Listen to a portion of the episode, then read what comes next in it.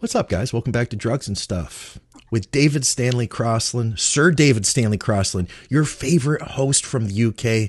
My name's Scott McNally, and I'll be with you for this magical ride. We're going to talk a bit about adventure, excitement, and steroids.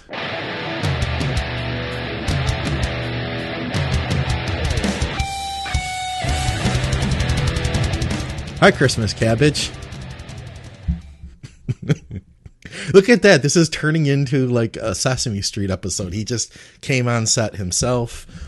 Is there is there a man with a puppet thing in front? Is there a man? There's a man in front of you, isn't there? You've hired a guy to do puppeteering, didn't you? No, it's actually on the end of my willy. I wasn't ready for that one. Uh, guys, today we're going to knock out a bunch of listener questions to catch up because we're a little bit behind. We missed our episode last week. Uh, Why, Scott? Why did we miss our episode last week? I had a dentist appointment, okay? And it. going to get a Hollywood smile. right. Yeah. Any hardly, hardly. Uh, but I'm grateful that we can be back for the people on our live feed. If you guys want to uh, comment with questions, we'd be happy to tackle those or just say hi. Uh, everybody who's watching on YouTube, listen, uh, you can post your questions in the comments. We'll tackle them on the next show. And Dave, I see you have a question, but before we get to you, I also want to mention if you click the like button, that will help to boost us in the algorithm. And if you haven't subscribed to our programming on YouTube, then we suggest you do because we have several programs coming out each week. We'd love to have you along for all of them. David Stanley in the orange shirt, you have a question. Yes, it's red. Um, oh. So, Dave, I can't do the podcast this week because I've got to go to the dentist. Okay, Scott. Shall we do it another day then? Because obviously our, our you know our viewers will want to see it. You never said no. that. No, fuck them. I'm going to the dentist. I don't give a shit about them. That's what he said. That is what he said. Okay, you're right. Those were my exact words. No. so, anyway, we're glad to be back. I'm going to try an experiment, by the way. Uh, C-Link. Are you familiar with it? Yeah, I've been using it. Have you really? Well, let's. Mm. Okay, let me ask you before we start. Then, um, are you using it uh, like injectable, nasal? What's the deal? IV. IV. Okay. Well, we can't really compare notes then because I don't plan on doing that. Well, so this is the thing. So obviously, I have to be a little bit careful because of kidneys what I take. Um, so TB and BPC are really, really good for me, obviously for my arthritis, but they're also really good for my kidneys. Yeah. So uh, that's quite good. Um, anyway, I've been adding in Solank. Uh, now, granted, I haven't particularly been doing it in a very scientific way, etc., etc., etc. But what I did notice is it was really stressing my kidneys. Yeah. Yeah. Now, there's nothing on it that says it is particularly kidney toxic. It may have been dose and administrational that, that added something to that. But the other thing was, I didn't get a huge amount from it, uh, but I did notice a reduction in. Uh, I don't want to say anxiety because it, it, sort of conjures up the wrong image. Yeah. But there was definitely a little bit of a, a chill out associated with it. Now, that's what last that's what they use it for in Russia, right? As anxiety. Yeah, that's what's one of the that and uh, anxiety management and um, Alzheimer's. Okay. Which but, you um, have both of. You have both of those things, so we could use you as a study person for sure. Just when I think I couldn't hate you anymore, you just do something just to make it that little bit more. Um, so I haven't been overly impressed, but I do think that possibly could be down to my format of administration rather than the actual compound itself. Okay. Um, I know Broderick has a mate who's been pissing about with it, and, and apparently he's been quite impressed with what he's been getting out of it, but he has quite a complex protocol. Okay. Um, but yes, I uh, I have I've got I've got some left actually because I've just stopped using it, but. Uh, I've had a very stressful month. Yeah. Well, maybe you need mm. some more C-Link Brandon said uh, Vigorous Steve has been promoting it a good bit and it sounds promising. I actually watched Steve's videos on it and I dropped him a message today, so I'm going to find out more. Hmm. I feel like Vigorous Steve has a you know he's doing a good thing with his channel. He's growing his subscribership. We could like let's start calling you Vigorous Dave. I think that would help our channel.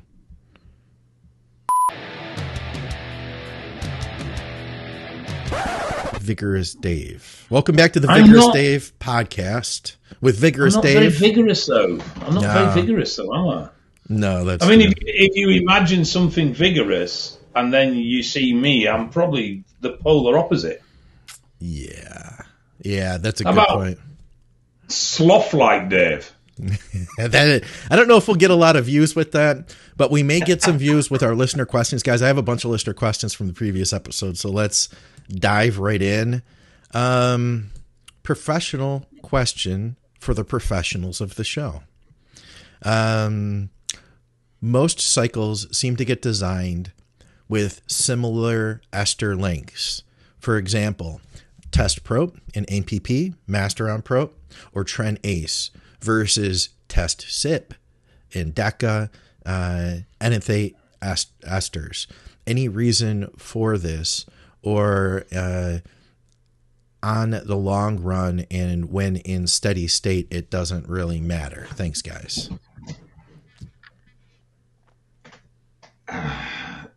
There's several comments popped up that I want to address, but we'll deal with this question first. Okay. Okay. I, I there's no reason from cycle construction why you can't mix short and fast esters. I think traditionally it's just been down to the fact that it, it, it means you've got the same injection days. So if you if you're running fa- fast esters, generally speaking, we'll run Monday, Monday, Wednesday, Friday injection protocol. And so if you're going to run a fast ester, it's like, well, I'll run everything fast, so I'm injecting everything Monday, Wednesday, Friday. Right. Um, and if you're running slow esters, then the general consensus is that you'll inject twice a week, Tuesday, Thursday split. Obviously, dose plays into this. If you get into the really big doses, you you need to inject more frequently just to get the volume of fluid in. Um, but uh, and as a result, then people tend to stay with the same ester. Just and I think it's just a convenience thing that's been born out of injection protocols rather than any actual science. I would agree. Um, I think that you know, and I've noticed, Dave. Um, I, I will use well i've noticed that if i mix esters people like freak out. Like like with my clients. For instance i'm not a big fan of long acting tren.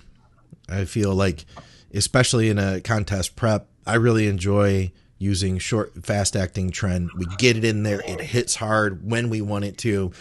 We can really control it through frequent injections. But then what i'll do is I'll oftentimes have people split the rest of their shots up too. That way they're not taking three cc's one day and then a half a cc the next and then three cc's the next day and a half you know something like that um i'm fine with mixing esters i guess is my point and i think it depends on what you want to achieve you know side effects yeah. from test are going to be a lot lower than say side effects from tren um, or or just effects but i know that if we use a fast acting tren that if you start to get insomnia issues, for instance, we can say, hey, let's uh, cut that back. Let's even skip a dose.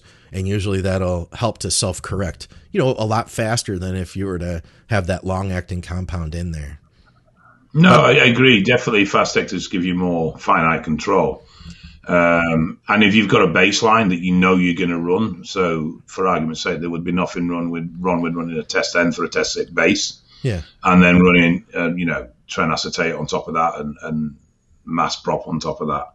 So you've got more variable control over the things that you are going to alter dosage with, whereas you may not with with a, a, a low test base. No. Mr. Ford. Waffle Dave. Cakes, Dave Cakes. How about welcome no, back to I don't I don't think he's referring to waffles in the food type. I think he's referring to waffling. He fucking waffles on. But I do think that if we had a podcast that was about cakes, we could call you Dave Cakes. There was a song, you know, there was a song in the UK called Baby Cakes. and now I've got Davy cakes running in my head, and I can't get rid of it. You bastard. Davy cakes. I like the sounds of that. That's perfect. Ooh. Oh, I'm wondering if this guy is from Australia because he says, "Good day, you mates." say good day. Hey, maybe. Yeah, good day, mates. Do you guys say that in the UK? Good day, mates. No. No. Uh, could you address why you can't test estradiol accurately while on tren? Would using the estradiol ultrasensitive test solve the problem?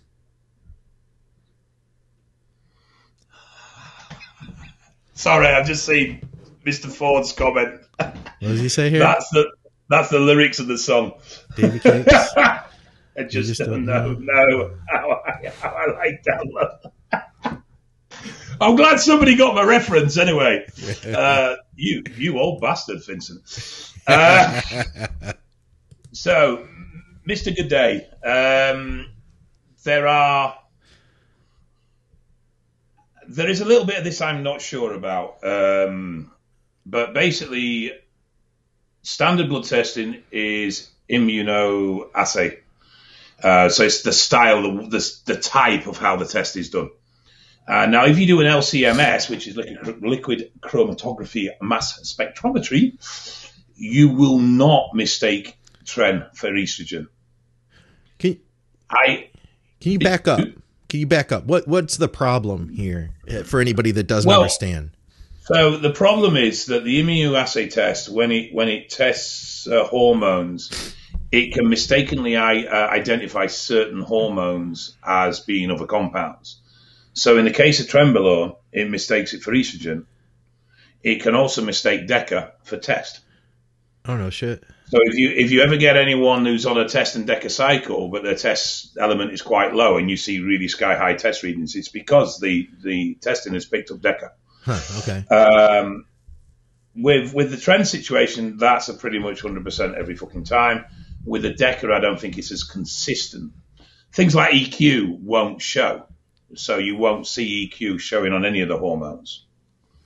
Um, it, it won't show as test, it won't show as estrogen, it just won't show, which is one of the reasons why people on TRT used to favour EQ because it, they could still go to their doctor's tests and see their hormones and it wouldn't show as being in their systems. Oh. Now, if you do an estrogen test using LCMS, which is liquid chromatography mass spectrometry, then um, you will you will see the difference, and you will see trembolone as a an element, and you'll see estrogen as an element, so the two can be separated, Yeah. and there you can get an accurate reading.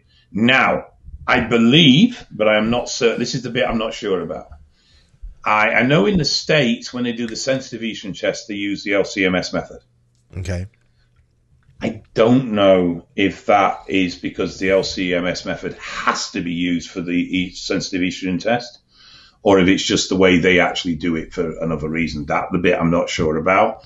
So definitely stateside, the sensitive estrogen test will show estrogen levels without the influx of tren. If you're UK side, you're looking for a test that uses LCMS rather than immunoassay. Okay. I've seen that before. You know, I've seen somebody's test results. Estrogen is like unreadable, you know, like triple digits, crazy because they're on trend. What does Laser say here? Laser says, uh, there's the standard estradiol test, the sensitive E2 test, and there's the lab grade E2 test, which is the most accurate. The thing about estradiol in men is that it's in what's that word? In Intracrine hormone. intracrine hormone, and therefore we'll never get an accurate measurement. Hmm. Well, anyway, hey, so I guess I got no more questions for you. Basically, what he's saying is that E2 tests don't measure estrogen levels in tissue. Okay. Yeah. I'll move on. What else do we got here? I think we covered that. I think I think the most important thing to understand is that um, you're you're potentially going to get some Well, let me ask you this before we get to this. Then I guess here's here's been my take on it. The way that I use trend, I already know what's going on with estrogen. You know, that's the way. Yeah, that I mean there are. Yeah, I, I mean, like I like I said, so we're using. Let's say I'm going to break down a contest prep. I might start somebody at 16 weeks out on test, and maybe we use a fat burner. And this is legit the way I generally will do things. We work our way in, add some master on in there. I usually use long acting mask, less shots, and then from there, we'll add that trend ace. And that's going to be like that last window. We've already had a good eight weeks to see what's going on with test. Uh, if we want to do any kind of lab readings, we can get that before we add the the trend in. You know, that's my thing. The only, the only, so the, this is a, a little bit where I know the science, but I don't know the real world, and I, I'm curious as to what the real world is. So, tren increases ER sensitivity. okay. Okay. Tren also raises prolactin, which in turn increases ER at the breast.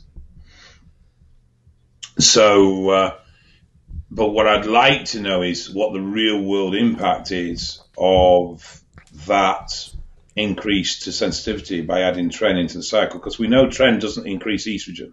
Yeah. So we know estrogen is going to be fairly stable. However, we also know that tren binds with 5AR. So it lowers DHT levels, and DHT is protective at the nipple against gyno as well. So there's a few things going on when you add tren into a cycle that can cause already stable estrogen levels to now all of a sudden start causing issues. Maybe that's another one of the reasons why Tren, Test, and Masteron are such a nice combo. Because even if you did reduce DHT activity, you're adding in Masteron. You know. But Masteron doesn't he- doesn't act at the, the receptor in the same way as DHT does. There's Okay. a difference. Yeah. which is why you don't get hair loss on D- which is why DHT compounds are favored for people sensitive to hair loss from test because the conversion of test by 5AR to DHT actually has a different effect on the receptor than synthesized DHT. Okay. I've always still heard that there was a lot of hair loss risk with Masteron, but I, I can't Masteron tell you in real is- world. You know. Yeah, no, I just I, I am curious as to how much the introduction of tren will, in a real world scenario, actually visually change estrogen size that someone is experiencing from a fixed pre dose. I will tell you this: that if somebody is having side effects like gyno-like sensitivity, um, that if you while on tren, I find that by lowering estrogen, I, from the way I understand it, that if you keep estrogen under control, then it's a lot harder to have a prolactin or progesterone issue. Well, estrogen and prolactin are, are very heavily linked, um, and you'll see uh, you see prolactin spike quite often in some very unusual, well, what would be viewed as very unusual circumstances. So you'll see people on TRT, and they'll have high prolactin, and they won't understand, well, why it's high? I'm only been using test. Yeah. Okay. But if you if you elevate estrogen and then bring it back down again, um, which often happens at the end of a cycle, that drop in estrogen will trigger a rise in prolactin, Hmm. and then there's no re- there's nothing to drive that prolactin back down because your hormone levels have come back stable. So there's nothing to drive prolactin back down. So prolactin stays elevated for an extended period of time. Um, pro- estrogen will always cause gyno, but prolactin will will increase the risk of that because it increases the number of ER receptors in the breast. Okay. So spitball figures and these numbers mean nothing to their effects. I'm just using them as numbers to create an example. So say estrogen is a, a figure of 150 and on 150 you have no gyno symptoms, but you get gyno symptoms when estrogen hits 200, argument's sake. And then you introduce a compound that increases prolactin. So prolactin rises, more ERs are then um, produced around the nipple. So now the nipple area is much more sensitive to estrogen. So this changes your level of sensitivity in this area, and as a result, you now become sensitive at 150, where previously you would need to be at 200 before you become sensitive. Sure. So you, you lower prolactin with the use of something like Kaba or vitamin B6. Those number of ERs then reduce back down, and you are no longer feeling the effects of the estrogen. So people assume that prolactin then causes gyno, which is a very obvious and understandable assumption to make Yeah. based on what they're experiencing. Throw tren into the mix, we still get a prolactin spike as we do with DECA, but now we have the added problem that tren acts as a ER agonist, so it makes the estrogen receptor more sensitive. So now estrogen receptors throughout the body are now sensitive, obviously dependent on dose of tren as well, but are now sensitive to your existing levels of estrogen. The other thing that tren does is bind with 5AR. As a result, you have a reduction in DHT conversion, and DHT has a protective action around the nipple against gyno. It's one of the natural managements that we have within our bodies. So tren, from a point of view of potentiating gyno, is a much more complex drug than DECA is in its own simple right. Hmm.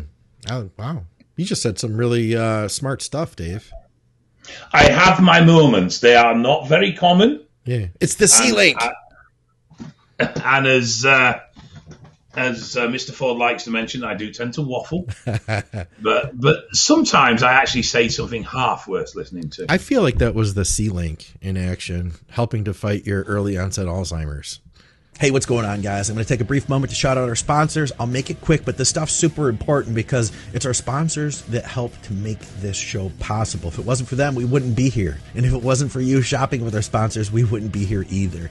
You can support our programming by shopping with TrueNutrition.com. They're our title sponsor. They've supported us for a number of years. They have awesome health and performance supplements. You can ask Skip or Dusty or Scott Stevenson all about True Nutrition, and they'll tell you how good of a company they are. Hardcore bodybuilders have trusted them for over 15 years now. Use our code THINK, you'll get some savings, you'll support our programming. If you're in Canada, you can shop with supplementsource.ca. They have highly discounted supplements, discounts on bulk orders, and free shipping over $99. Check them out. And finally, you can directly support our programming on Patreon. I'll have links below for Patreon and everything else. We're taking more questions over there, and I appreciate everybody who's already helping to directly support our programming through our Patreon. All right, guys, thanks for hanging with me. Let's get back to the show. We got another question, guys. Uh, he says, This is a question for the next episode. Love the podcast, by the way. Um, what are your thoughts on using a diuretic like Diazide to reduce water retention from HGH? The water retention from HGH isn't bad, but I would prefer to look drier while getting the benefits of growth. I would say no. I would tend to lean toward not not doing that. Diuretics are risky drugs. Um, their impacts on sodium and potassium levels are awkward and difficult to manage. It's bad enough running a diuretic pre-stage, but to run one long term to manage what is effectively poor growth hormone management is um, not what I would advise. Um, things that can help with water retention from GH is stuff like obviously adequate water intake, but also looking at your salt and electrolyte intakes. Um, they can have a big impact on, on where that water retention from your GH goes. If So- your bot's a little bit clever, you can drive it into the muscle much more strongly. The other thing would be to potentially argue that if you're getting bad water retention from GH, your GH dose is too high. Yeah. I have seen people with various responses and um and various growth hormones I think have a different effect too. I've seen especially you know like various generics might have one effect and then uh, I'll I'll even use a guy that I work with as an example that he's been using a high quality underground GH that I'm confident in for several years. He got a prescription for growth hormone and the prescription stuff it makes him hold so much fluid that we couldn't tell if he was getting in shape during his contest prep. We ended up having to like I was like, okay, man, drop it to one unit. Okay, let's drop it to a half unit. Okay, let's take it out for a little bit. And then we, you know, get on track at the start of the diet. We're making progress. And I'd say, okay, let's put a unit back in. And all of a sudden he'd like blowed up, blur over, and we couldn't see what was going on anymore. No, it's. I, I get the reasoning, and yes, GH does has benefits, uh, and there are, you know, quite a lot of evidence about low dose GH use being being a longevity drug and, and various other aspects of that. But I do think that the the issue there is that the, the downside to long term diuretic use is potentially probably worse than just not using the GH at all. I've seen studies, and it's hard to say because diuretics are prescribed for with people who have heart issues, people who have blood pressure issues, and but from from what I've seen, they saw higher instances of cardiac problems, uh, like death related cardiac issues with people on diuretics. I can say this that if you are using a diuretic, you're altering your electrolyte balance. Most, you know, in a case like Dyazide, um, I I don't think that's going to be optimal for an athlete, right? No, well, I know that when I ran diuretics for my kidney function, yeah, yeah, um, and I've got I've got cupboards full of it, fucking loads of it. Yeah. Um, I found I was constantly getting pulls in the gym. I found my Yeah. training was very difficult. I was I dropped power. Not that I had loads at that point anyway, but but and it just generally fucking made me feel shit. So I just thought, you know what? I'd rather have the fucking salt marks and just stop using it. Yeah, what's the number one Uh, way to kill your your uh, endurance and strength in the gym? Be dehydrated. Yeah, without a doubt, and put you at a greater risk of injury, of muscular strain. Absolutely. All right, what else do we got here? I've been hearing a few other podcasts um, about sublingual androgen use. 30 minutes before training, apparently it bypasses the first stage of the liver. Um, move this around. You guys have any experience with this? Do the pills have to be manufactured specifically for sublingual use, or can you just crush up a UGL tab and hold it under your tongue? Also, if you choose to swallow the solution in your mouth and go through the liver, does the drug enter your system faster if you hold a UGL tablet under your tongue for 10 to 15 minutes before hitting the gym? We've talked about sublingual before. Yeah, I mean, okay, so the idea behind sublingual is there's blood vessels under your tongue, which means it absorbs straight into your bloodstream. Yeah. Just fucking inject it then. Well, what if you just have the tablets? Yes, it will. I mean, yeah, it will. It'll work. You know, the, those those blood vessels will instantaneously get it into your bloodstream quicker. I believe that those blood vessels under your tongue, throughout your whole body, those are the ones that are closest to the surface. Yeah. So being that's the the best route to be able to get things in quickly. And digestion starts in your mouth. You know, a lot of times we think of you eating food, it going to your stomach, your stomach breaks it down. Digestion starts from the time you begin biting the food, you know. So That's you. I think that if you were to take any tablet, regardless of what it was, and you were to dissolve it in your under your tongue in your mouth, that you would get, you know, a faster release, and you would get some of it, you know, in the bloodstream, subcutaneous. Excuse me, sublingually.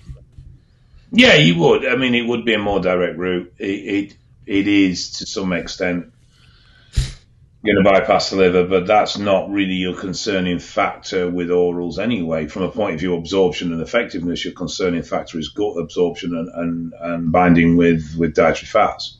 Yeah. Um, that's your big issue with orals because, oh, that and the, the obvious potential aggravation of the stomach.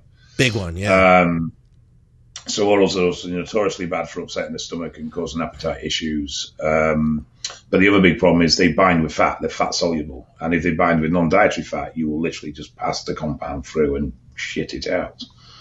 Um, so a more effective way of getting that in is obviously injectable is the most the ultimate version.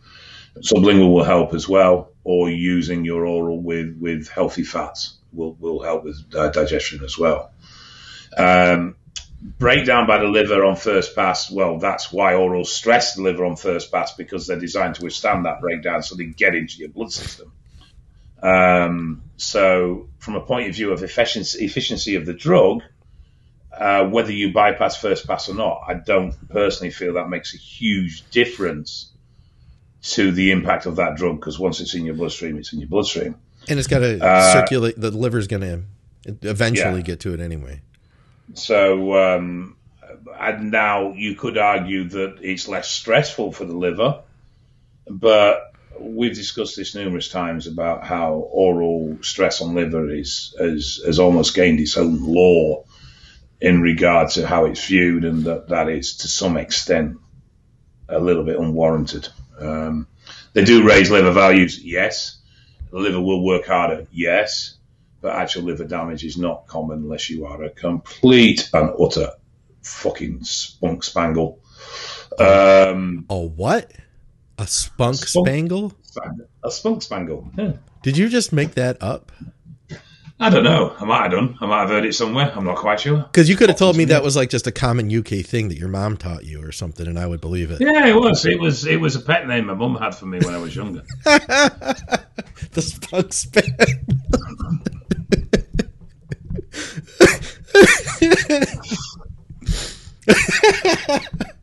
okay.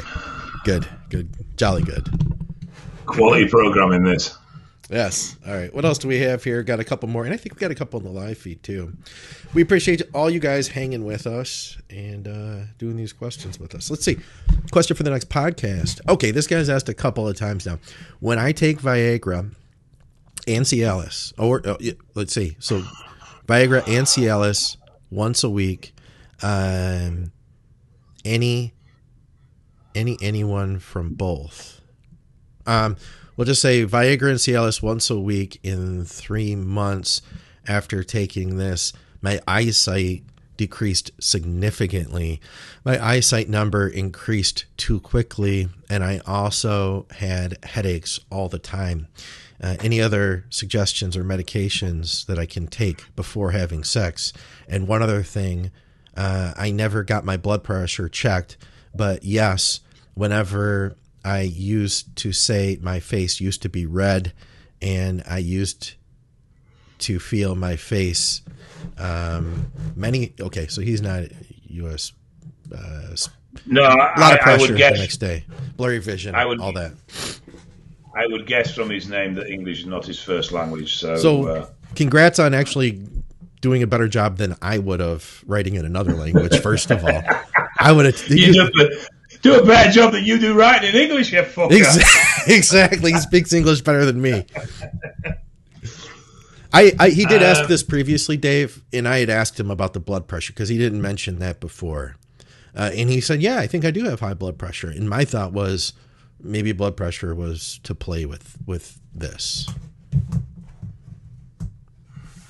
I honestly don't know. Um, I'll leave this one to you because I I don't know.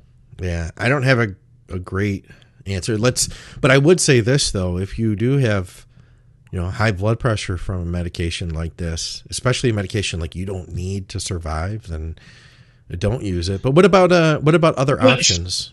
Wouldn't Cialis actually lower blood pressure? It's supposed to. In fact, that's initially what mm. I believe Viagra was created for, was as a blood pressure medication. So I, I would, I would assist. Um, is it possible to get a rebound? Post shoot. Hmm. Well, he's only using it once in a while, though, like once a week. Is he married then? Is that why he's only getting a shag once a week? or maybe it's like that's the time where he's like really, you know, he's going all in. Like once a week, they have like a whole. Uh, now, now I've got more questions about why it's once a week than about his eyesight or anything else. I want to know why he's only having why he's having sex once a week. Maybe why it's is like it that structured. maybe there's a, he's a swinger and they have like a big party on the weekend, and he needs to make sure he's ready for it. Why does your brain go there? That's because because I'm thinking like he's looking for this performance enhancement no, where once a week no. he needs to you know be there you know, it, you could have gone, well, maybe he works away and only sees his missus at a weekend, or or one he only gets to see her once nice a week because he's still living with his parents. But no, you go straight to swingers. Well, okay, so number one, that is very possible, but it's not as exciting for the podcast, Dave. I think he's a swinger. like to tell us, Scott? I think he's a like swinger I think he's a swinger, and then at once a month, uh, he and his swinging friends get together for a massive orgy. Uh, how about this dose? Dose. That's that would probably be. I wonder because yeah, dose, yeah. dose would be important here to be going back to what we're actually discussing. Right. Uh, dose plays a huge factor here. We need to know what dose he was on. Also, is he taking the two together, or is he just saying he's tried both and has had similar problems with both? And is he saying that his eyesight goes after three months of continued use, or is he saying that he takes it and then three months later his eyesight goes dicky? Decrease significantly. Eyesight never increase. Yeah, I'm not sure, but let's let's look at this. What would be some potential other? Are there any other directions he could go. For you know, Mr. Mr. Mr. Ford is performing on on point today. I must admit, if we have a star listener, he must have it this what week. What is what does Vincent say? He says um, eyesight might be going from having to sort himself out the other six days of the week. Oh, they do say it makes you go blind. That's true. Yeah, that's true. So, so let's let's get back to the question. Poor man needs help. Um, if you can let us know the dose, because um, that may be playing a factor, and whether you're taking both compounds together or if you're just alternating between compounds, and can you clarify that your eyesight goes after you've been using the compound for a period of three months, please? Have you ever heard of um, that medication, uh, Caber Caberject? I think is that it? Caberject.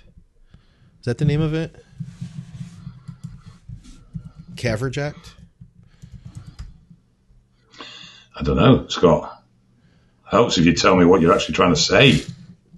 Caverject. Um, to treat male sexual dysfunction problems, erectile dysfunction. It works by helping the blood flow into the penis, much the way yeah. that these medications do, only it is a shot that you put directly into your schlong. Oh, you inject your willy. That would be tough. You know what I'm saying? Yeah, I'm not down with that fucker at all. It makes no. kind of like squirmy and thinking about it. You know what I'm saying? It's ooh, ooh, that would have to have some impressive results to, to, to warrant that level of jabbing. I personally struggle to get a needle in such a small area anyway, so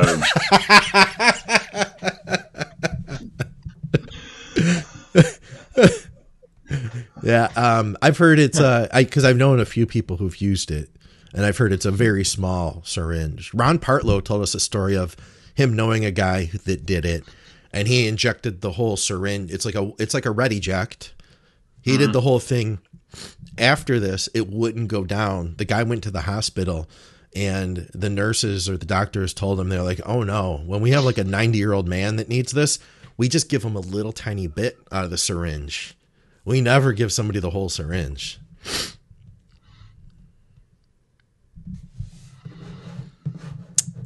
yeah well it gives him somewhere to hang his hat doesn't it um, you know we do we in a serious note uh, increasing blood flow is you know what these medications do right um, mm-hmm. Same thing that we can get from some of the supplements we use for pre workout, the nitric oxide mm-hmm. boosters.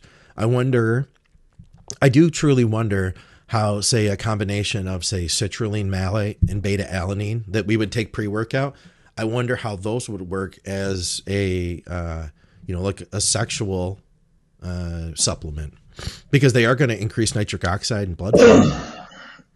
Beats? Yeah. See, I've I've tried Cialis, um, and it's never caused a stirring down there at all. Really? Well, it doesn't increase no. your libido. You know what I mean? No, but it's generally used to eat. You know, the amount of people that report they take it and they have a permanent boner, and, oh. and it's like, well, you know, no, no. Now, PT one four one, that's a different story. Okay, so there's another option. I I have no experience with PT one four one.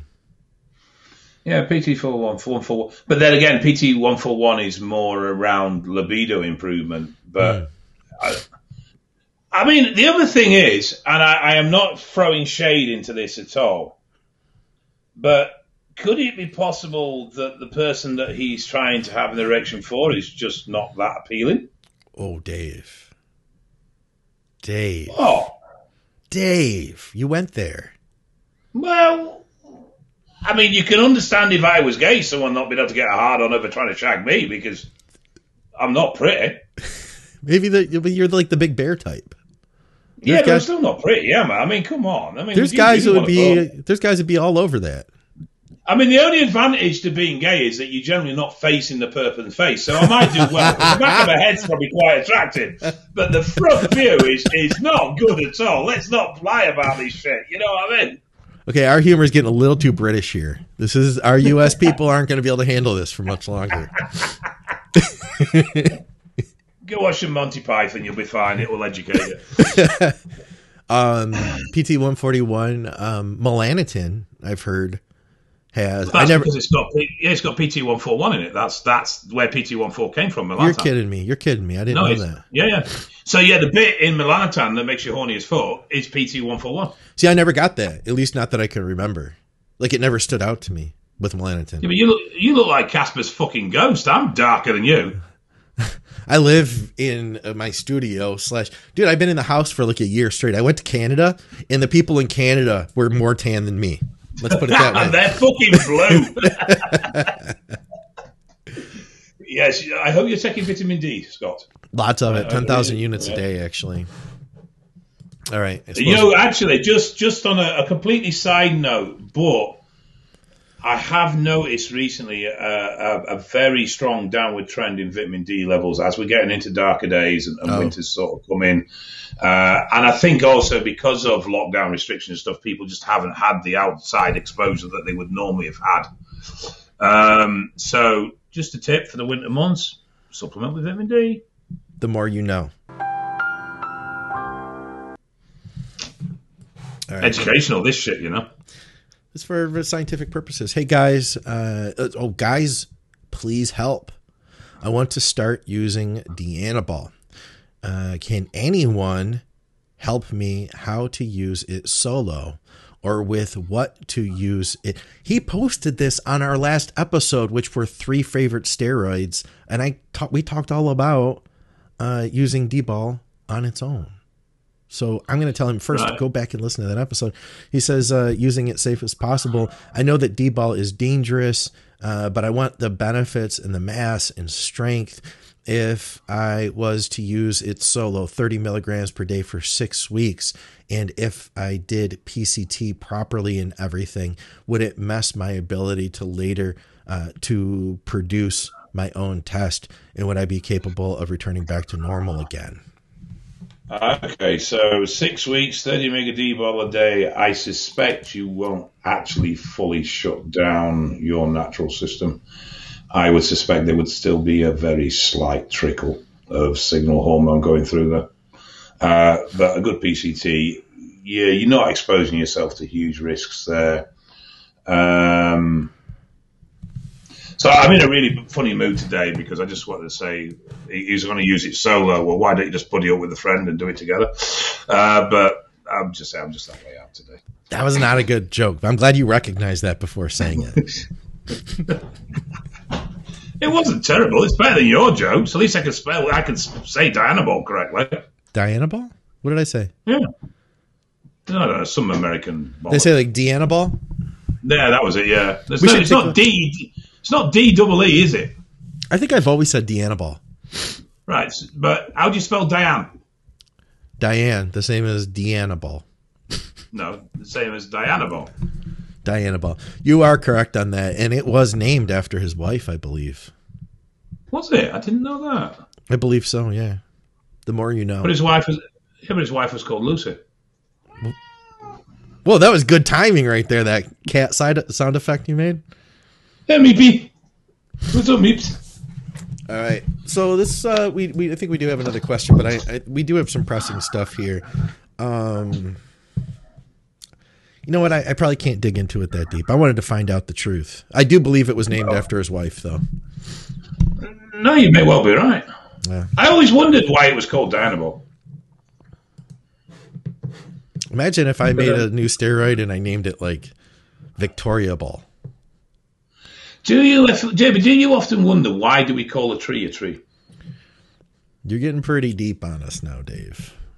This why is do we call it a spade?